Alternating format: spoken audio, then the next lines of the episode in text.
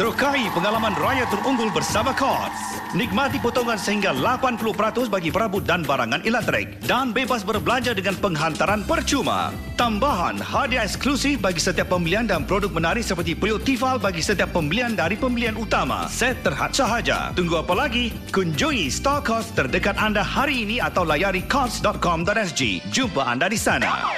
Iklan radio ini dibawakan kepada anda oleh Cots, ditaja dengan bangganya oleh Samsung. Pemacu bahagia anda. Oh, well, that will be nice. You're listening to the sounds of Mediacorp Ria 897.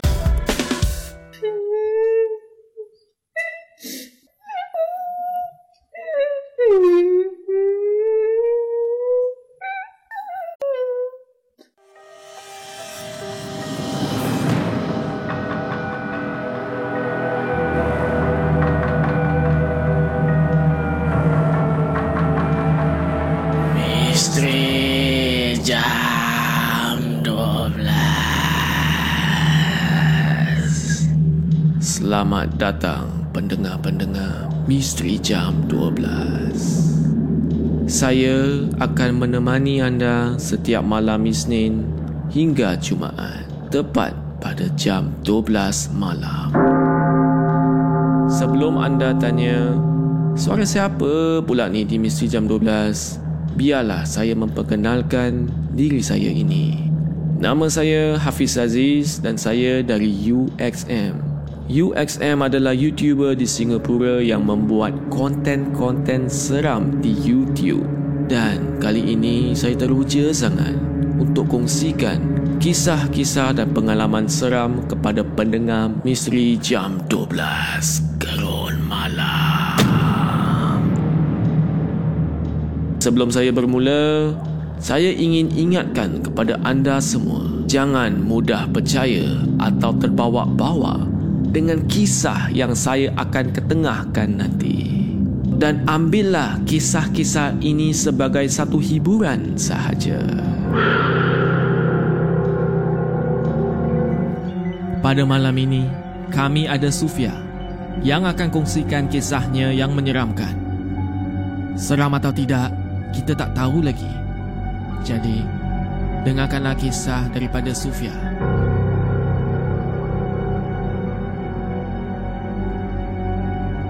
Selamat malam semua. Nama saya Sufia. Saya ingin kongsi satu kisah yang masih saya ingat sampai hari ini. Kisah ini berlaku pada saya agak dah lama juga. Kalau tak silap saya, terjadinya kisah ini pada tahun 2013. Waktu itu saya sedang belajar di ITE. Umur saya pun masih muda lah, masih remaja, dalam 18 tahun. Dan pada ketika itu, saya ni dipilih untuk mewakili sekolah saya untuk satu event besar. Jadi dalam jangka waktu tersebut di mana saya perlu menghabiskan waktu saya di sekolah untuk plan event tersebut bersama kawan-kawan dan cikgu-cikgu yang terlibat sama dalam acara tersebut. Dipendekkan cerita, oleh kerana terlalu sibuk dengan planning phase dan sebagainya, sehinggakan saya ni kadang-kadang terpaksa balik rumah after midnight dan hampir setiap malam untuk beberapa minggu macam tu. Kadang-kadang saya sampai rumah siang sikit dalam pukul 10 malam. Dan paling lewat saya pernah pulang agak-agak dalam pukul 12 atau 1 pagi. Saya ni belajar di ITE Central yang terletak di Ang Mo Kio. Sedangkan saya pula tinggal di kawasan Bukit Panjang. Seringkali mak saya nasihatkan juga. Katanya, Janganlah balik malam sangat. Tak baik selalu balik malam. Kau tu perempuan. Tak elok balik lewat sangat. Saya pun berkatalah, Alamak, bukannya Su sengaja nak balik lewat. Ada event penting ni. Lagipun, Su buat planning ni semua untuk preparation event dengan kawan-kawan, dengan cikgu-cikgu sekali. Jadi bukan Su yang seorang balik lambat. Mak pun tak boleh nak kata apa lagi sebab dah menjadi satu tanggungjawab dan kewajipan bagi saya. Apa yang mak saya boleh lakukan hanyalah mendoakan keselamatan saya setiap hari. Mak saya orangnya kalau selagi anak dia tak pulang, dia tak akan tidur. Dia akan tunggu tengok kat tingkap untuk pastikan saya ni balik dengan selamat. Kalau saya tak balik dalam pukul 12.30 malam, waktu itu jugalah dia memang tak akan tidur. Satu malam ni, saya on the way nak balik ke rumah. Dari tingkap dapur rumah, mak akan selalu tengok kat tingkap, tunggukan saya. Jadi dia boleh nampak saya setiap kali saya pulang. Kerana di situlah arah yang saya akan selalu gunakan untuk balik rumah. Di sebelah belakang saya ni adalah hutan. Kadang-kadang bila saya gunakan laluan tersebut di malam hari, memang seram rasanya. Oleh kerana saya ni tinggal situ sejak kecil lagi. Jadi saya ni mungkin dah biasa jugalah. Bukan saya saja, ahli keluarga saya yang lain pun macam tu juga. Berbalik kepada kisah. Sewaktu saya berjalan nak balik ke rumah, saya menerima satu panggilan dari mak. Saya ni jenis tak suka angkat call. Lagi-lagi kalau saya berada di luar. Lagi-lagi kalau saya berada di luar. Memang jarang saya akan angkat. Orang yang kenal rapat dengan saya ni fahamlah dengan perangai saya. Dan selalunya, mereka hanya akan hantar mesej dari WhatsApp. Melainkan, kalau ada benda yang penting sangat, barulah diorang akan call saya. Tapi malam tu saya tak tahu yang mak saya call dah banyak kali dah. Malam tu pula saya lalu jalan yang sangat gelap yang kat depan hutan tu. Tiba-tiba saya ni tak tahulah. Jadi seram sejuk. Bulu rumah saya pun rasa macam meremang semacam. Saya rasa macam ada orang sedang ikut saya.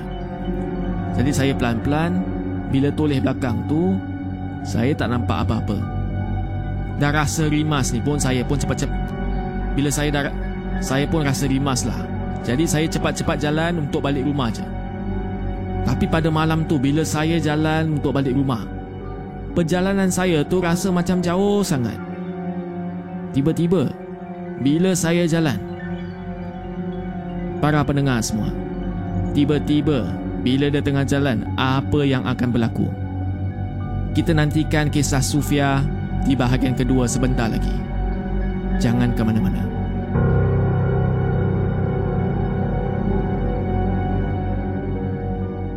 Hashtag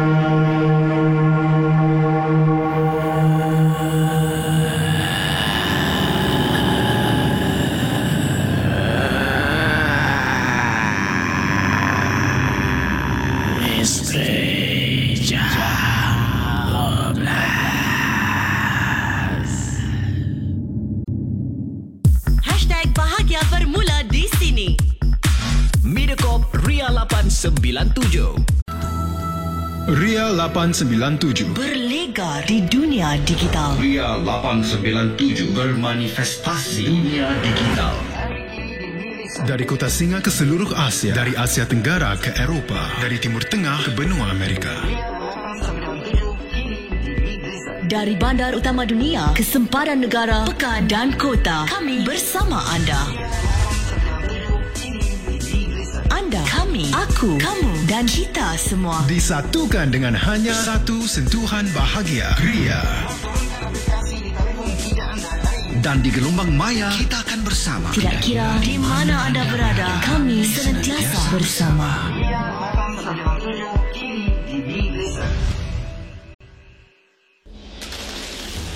Misteri Jam 12 Gerun Malam hantarkan kisah-kisah misteri anda menerusi alamat email mj12 at mediacorp.com.sg di WhatsApp Ria 97868464 rancangan 1 jam setiap Isnin hingga Jumaat Misteri Jam 12 Mediacorp Ria 897. Hits demi hits.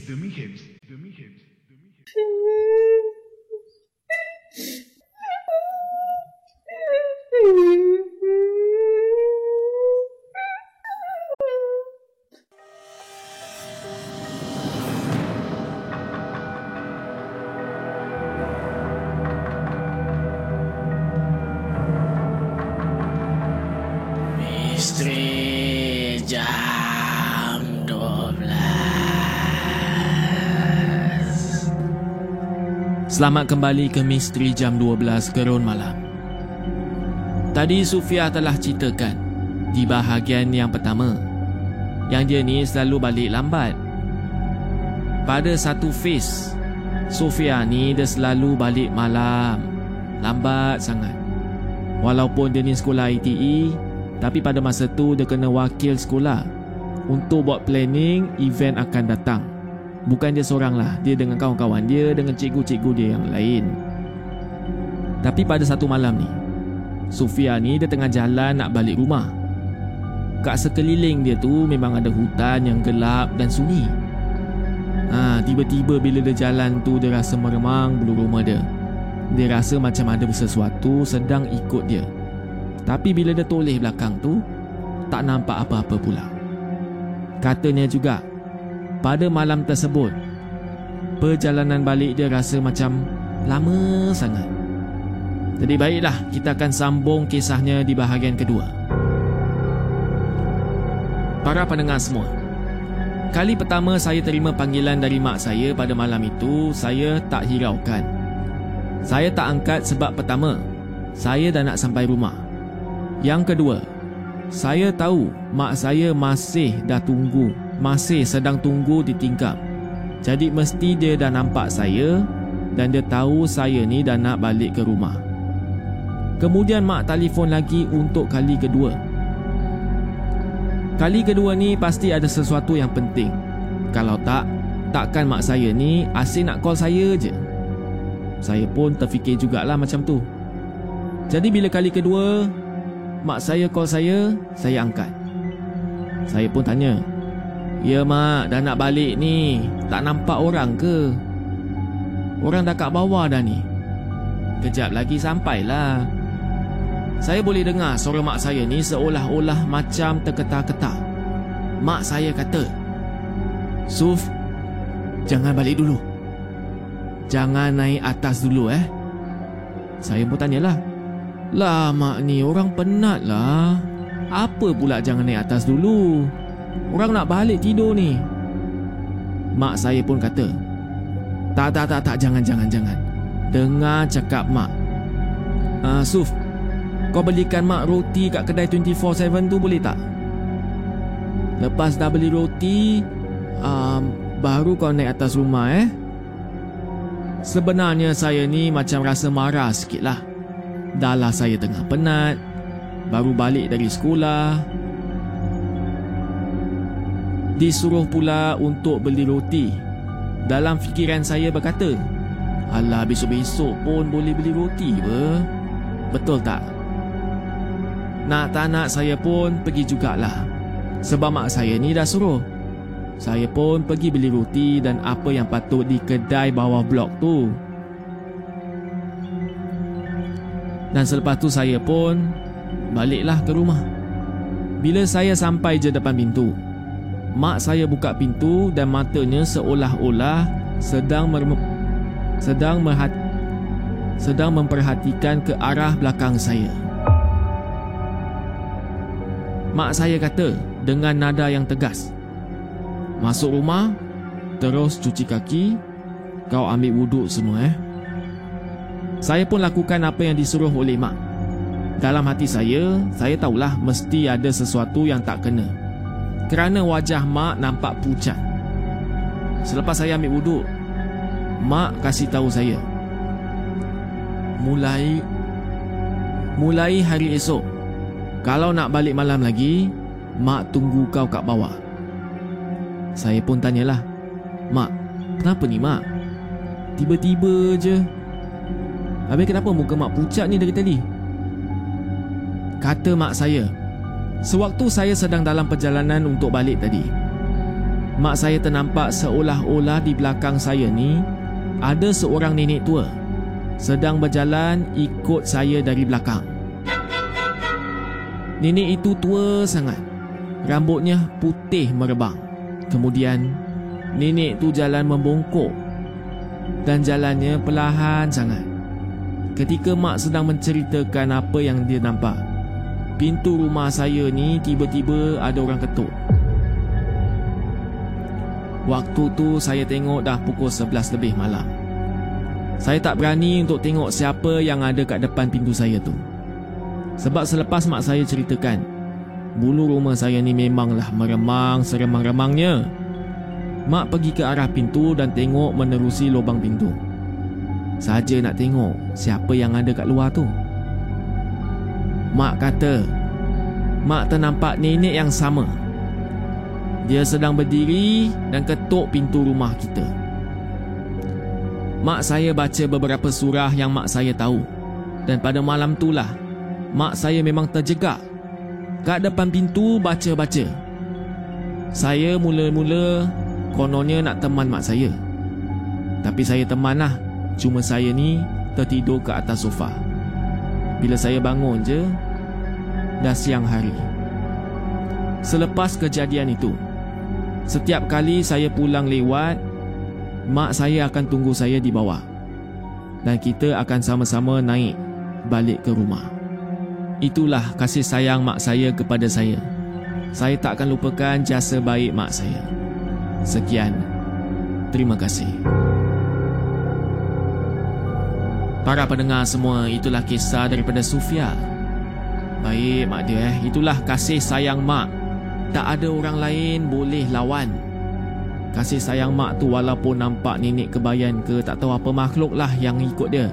Sanggup tunggu bawah seorang-seorang demi keselamatan anak sendiri. Ya.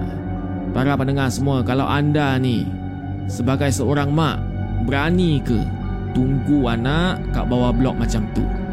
Ataupun dia balik selepas pukul 10 dia dah piat telinga dia. Ha, aku dah cakap dengan kau jangan balik malam-malam kan? Ha. Mana satu? Eh? Jadi para pendengar semua itulah kisah daripada Sufia. Apakah pendapat anda semua? Seram atau tidak?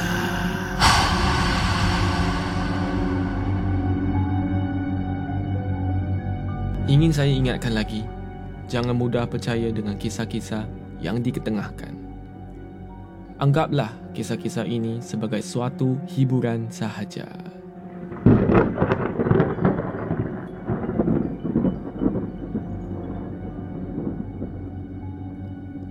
Kalau anda ingin hantarkan kisah atau pengalaman anda yang menyeramkan, sila hantar ke email mj12 at mediacorp.sg di WhatsApp Ria atau Instagram Ria897. Selamat malam kepada semua pendengar. Saya Hafiz Aziz dan akan saya jumpa anda lagi di Misteri Jam 12 Gerun Ria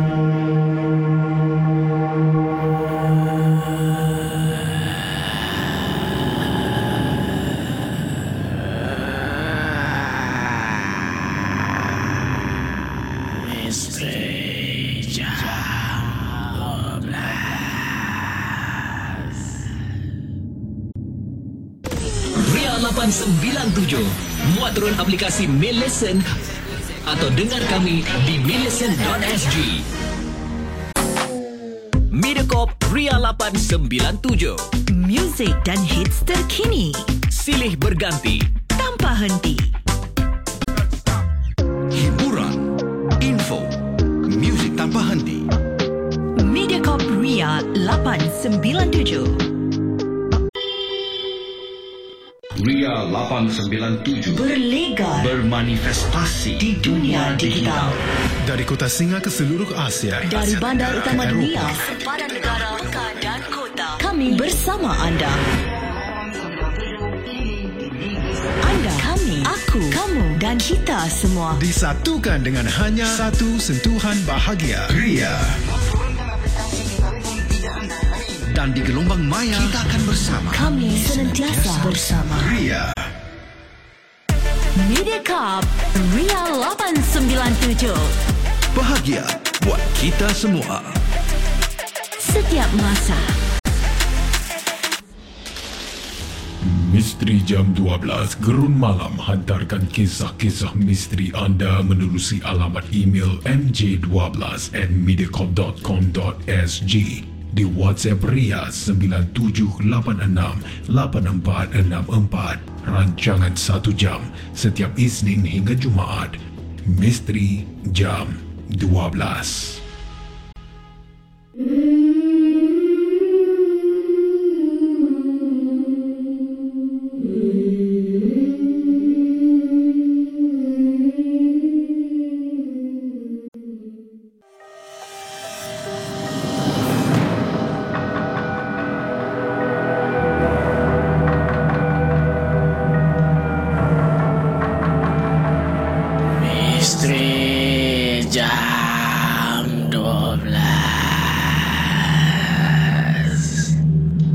Selamat datang pendengar-pendengar Misteri jam 12 Saya akan menemani anda setiap malam Isnin hingga Jumaat Tepat pada jam 12 malam Sebelum anda tanya Suara siapa pula ni di Misteri Jam 12? Biarlah saya memperkenalkan diri saya ini.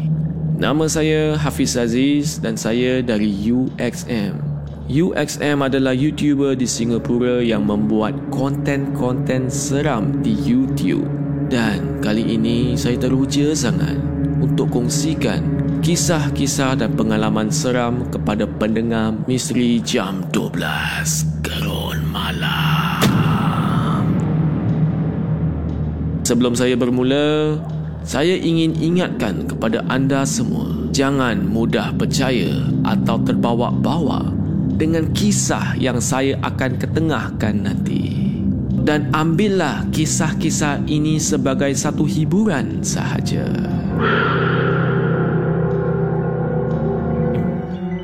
Pada malam ini, kami ada Syaz yang akan kongsikan kisahnya yang menyeramkan. Seram atau tidak, kita tak tahu lagi. Jadi, dengarkanlah kisah daripada Syaz. Salam semua, nama saya Syaz. Saya ada dua kisah yang agak menyeramkan bagi saya. Kisah-kisah mistik ni memang saya suka. Pendek kata, sesuatu yang bersatu dengan jiwa saya. Kisah ringkas saya seperti ini. Saya ni seorang perokok. Kalau saya nak isap rokok, saya tak akan isap di depan ramai orang. Biasalah, tak manis. Tak manis bila orang lain nampak orang perempuan merokok. Nanti-nanti, saya pula kena kecam. Lagipun, saya ni memang tak sukalah orang tahu saya adalah seorang perokok. Benda ni tak perlu saya bangga-banggakan. Saya bekerja di sebuah bangunan lama di daerah Depot Road. Sudah tentu pasti ada banyak kisah-kisah yang menyeramkan telah terjadi di kawasan ini. Paling biasa kedengaran kisah ternampak kepala terbang atau penampakan kakak cantik oleh penduduk-penduduk yang tinggal di daerah Teluk Belanga. Berbalik kepada kisah seram yang saya alami. Perkara ini terjadi sekitar pukul 6 lebih petang setelah habis waktu bekerja dan saya ni nak balik lah. Time saya nak balik rumah tu. Tekak saya ni rasa memang nak hisap rokok sebatang. Saya kalau nak merokok ni akan pergi ke tempat yang tidak ramai orang lalu lalang. Jadi saya berjalan ke blok yang agak lama dan juga berdekatan dengan tempat saya bekerja. Saya memang selalu merokok di kawasan exercise yang ada senaman terletak di bawah blok itu. Saya pun berjalan menuju ke tempat favourite saya. Saya dengan cepat duduk di sebuah kerusi di situ yang berbumbung betul-betul bersebelahan dengan kawasan exercise itu. Saya pun terus hidupkan sebatang rokok dan mula untuk menghisap rokok saya. Bila saya dah habis, saya mula layan phone saya sambil buka apps yang saya dapat tengok information tentang bus schedule. Saya ni masih ada 2 minit sebelum bas saya sampai. Jadi saya mula hidupkan lagi sebatang rokok sementara menunggu bas saya. Tempat yang saya duduk pada waktu itu, di belakang saya ni ada semak samun yang tebal. Ada pokok-pokok besar. Suasana yang tadi sibuk dengan melihat jadual bas. Tiba-tiba saya rasa macam seram sejuk pula. Bulu rumah saya meremang. Dan saya ni yang tengah layan rokok saya ni terus toleh ke kiri, toleh ke kanan Memanglah tak ada orang. Memang saya seorang je duduk kat sana. Tiba-tiba para pendengar. Saya ni terdengar seperti ada suara orang sedang ketawa. Saya sangkakan ada orang yang mungkin sedang lalu. Tapi bila mata saya mula tengok keadaan sekeliling, saya tak nampak siapa-siapa pun yang sedang berjalan atau tak ada siapa-siapa pun dari jauh. Tidak lama kemudian, dengar lagi bunyi ketawa kecil itu. Saya terus buat tak tahulah sambil menghabiskan rokok saya dengan cepat. Sementara itu, saya mula berdiri nak meletakkan barang-barang dalam beg saya. Sambil telefon bimbit saya ni di tepi. Dan entah macam manalah telefon bimbit saya ni terjatuh. Padahal saya tak langgar pun. Lebih tepat lagi saya tidak rasakan yang saya terlanggarnya. Sehingga fon saya ni boleh terjatuh ke lantai. Bila saya tunduk nak ambil fon saya, saya terdengar lagi ketawa kecil yang saya katakan awal tadi. Kali yang ketiga itu, saya dah mula rasa lain macam. Bulu roma saya ni memang masih meremang. Jadi saya diri, saya capaikan beg saya, saya masukkan tangan ke dalam beg saya dan saya pegang di salah satu pokok besar yang berada betul-betul di hadapan saya tu dan saya nampak ada sosok putih dengan mata yang bercahaya terang seperti lampu dan ia sedang memandang saya. Saya terus mengucap dan lekas-lekas pusing. Tapi saya tergamam dan terpaku di situ. Seolah-olah saya ni tidak boleh bergerak langsung. Saya nak pekik pun saya tak mampu. Dalam hati saya berkata, minta maaf kalau aku ni telah kacau kau bukan niat aku. Tolonglah aku nak balik ni. Selepas saya katakan dalam hati, bunyi suara yang sedang ketawa kecil itu kedengaran lagi. Dan pada waktu itulah, ia seolah-olah sedang ketawa betul-betul di sebelah saya. Saya terus menjerit dan berlari sepantas kilat. Sejak itu, saya tidak berani menghisap rokok di tempat itu lagi. Walaupun kononnya itu tempat favorit saya lah dan saya mencari tempat lain yang lebih cerah tapi masih lagi kurang orang. Para pendengar semua, itulah kisah Syaz di bahagian yang pertama.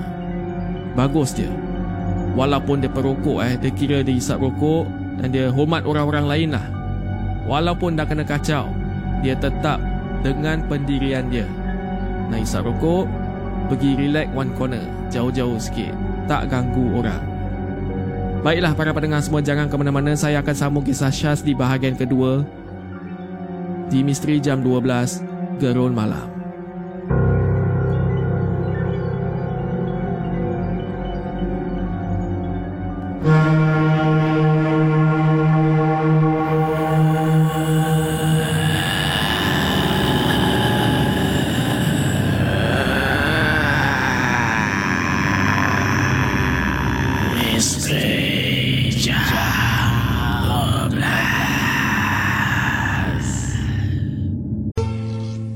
Ria 897 Berlegar di dunia digital. Ria 897 bermanifestasi dunia digital. Dari kota singa ke seluruh Asia, dari Asia Tenggara ke Eropah, dari Timur Tengah ke benua Amerika. Dari bandar utama dunia ke sempadan negara, pekan dan kota, kami bersama anda. Anda, kami, aku, kamu dan kita semua. Disatukan dengan hanya satu sentuhan bahagia. Ria.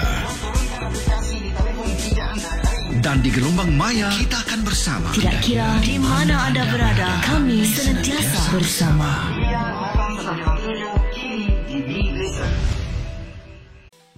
Misteri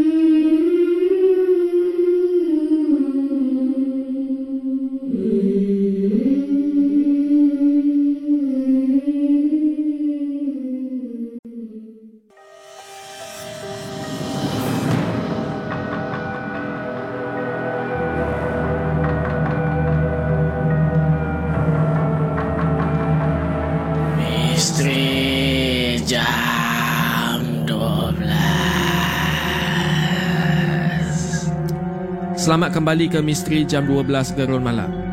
Tadi di bahagian yang pertama kami telah kongsikan kisah Syaz. Dan di bahagian kedua ni Syaz nak kongsikan kisahnya yang lagi satu ya. Baiklah, jadi kita jangan buang masa, mari kita terus dengarkan kisah Syaz. Peristiwa kedua pula terjadi sekitar jam 11 malam. Suasana time tu memang jangan cakap lah. Sunyi sangat. Walaupun baru pukul 11 malam. Kalau saya kerja kat town area ke apa ke memanglah tak rasa seram sangat. Tapi kawasan saya ni, ha jangan cakap. Memang sangat-sangat sunyi. Tempat kerja saya ni selepas pukul 10 sebenarnya. Tempat dah jadi seram dah. Sebab memang orang semua dah balik dari situ. Jadi pada malam tersebut, saya ni balik rumah lambat sebab saya habis pukul 11 malam. Saya sampai rumah, saya terus tidur. Ketika semua sedang tidur, saya ni terbangun kerana seperti ada sesuatu yang menjerit di telinga saya. Apa lagi? Secara automatik, saya terus terbangun dan membuka langkah silat sambil saya nafas sangat-sangat laju. Yelah kira adrenaline rush dah sampai ke otak saya. Rupanya anak saya yang menjerit. Lupa saya nak inform yang saya ni sudah berkahwin dan mempunyai dua orang anak. Berbalik dengan anak saya, dia kata dia nak minum air. Saya dan anak pun bangun dari katil, buka pintu dan terus menuju ke dapur. Setelah selesai anak saya minum air, saya pun pimpinlah tangannya menuju ke bilik. Sedang menuju ke bilik. Tiba-tiba anak saya yang berusia 4 tahun ni dia tegur saya. Mak, Nenek buat apa tu kat meja? Bulu rumah saya terus meremak sebab di dalam rumah mak mertua saya memang tak ada orang tua. Ketika anak saya menegur nenek tu, saya pun cuba melihat. Memang benar. Ada sosok tubuh wanita tua yang dalam keadaan membungkuk menuju ke arah kami berdua. Saya pun tak nak takutkan anak saya. Dan saya hanya memberitahunya Oh Nenek tengah makan tu Dah lah dah lah Jangan kacau okey? Sambil saya tarik tangan anak saya Masuk ke dalam bilik. Dan bila saya masuk dalam bilik Saya tutup pintu Saya kunci pintu terus. Saya masih cuba mengawal suara saya Supaya anak saya ni Tak ikut ketakutan Time tu Semua benda yang menakutkan datang dalam otak saya Korang semua cuba bayangkan ketika saya dan anak saya ni ingin naik ke atas katil. Di depan pintu bilik dengan jelas saya nampak ada jari di bawah pintu seperti sedang meraba-raba sesuatu. Dalam masa yang sama, tombol pintu bilik tidur saya ni dipusing-pusing seperti ingin dibuka tetapi tidak boleh kerana pintu itu telah dikunci. Anak saya terus turun dari katil dan ingin membuka pintu bilik. Dengan selamba dia berkata pada saya, Mak, bukalah pintu. Nenek nak masuk tu. Aduh, selamat saya belum naik atas katil lagi. Saya terus tarik anak saya dan baca ayat-ayat yang patut untuk tenangkan anak saya dan juga tenangkan hati saya. Apa yang saya hairankan sewaktu itu, Suami saya ni Dia tak terbangun dari tidur. Sedangkan dia seorang yang senang terbangun dari tidur. Sampai sekarang lah Nenek tua itu berada di sekeliling saya. Dan nenek tua tu akan menjelma tanpa diduga Saya memang tak tahu dia datang dari mana Adakah benda yang sama mengganggu saya ketika saya rokok? Saya pun tak tahu Saya masih lagi tak faham Kadang-kadang anak saya akan tegur yang nenek tua itu suka bermain dengan dia time dia seorang-seorang di bilik. Saya pun memang tak akan lagi tinggalkan dia seorang diri. Saya make sure yang dia akan stay dengan saya atau main dengan kakak dia. Sekian. Terima kasih. Para pendengar semua, itulah kisah kedua dari Syaz. Apakah pendapat anda semua? Seram atau tidak?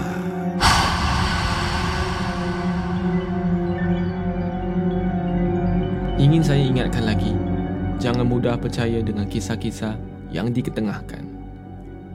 Anggaplah kisah-kisah ini sebagai suatu hiburan sahaja.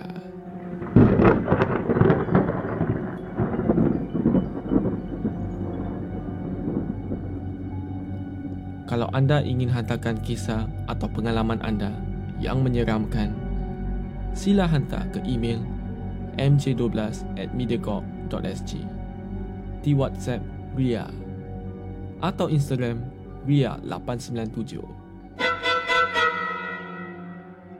Selamat malam kepada semua pendengar. Saya Hafiz Aziz dan akan saya jumpa anda lagi di Misteri Jam 12 Gerun Misteri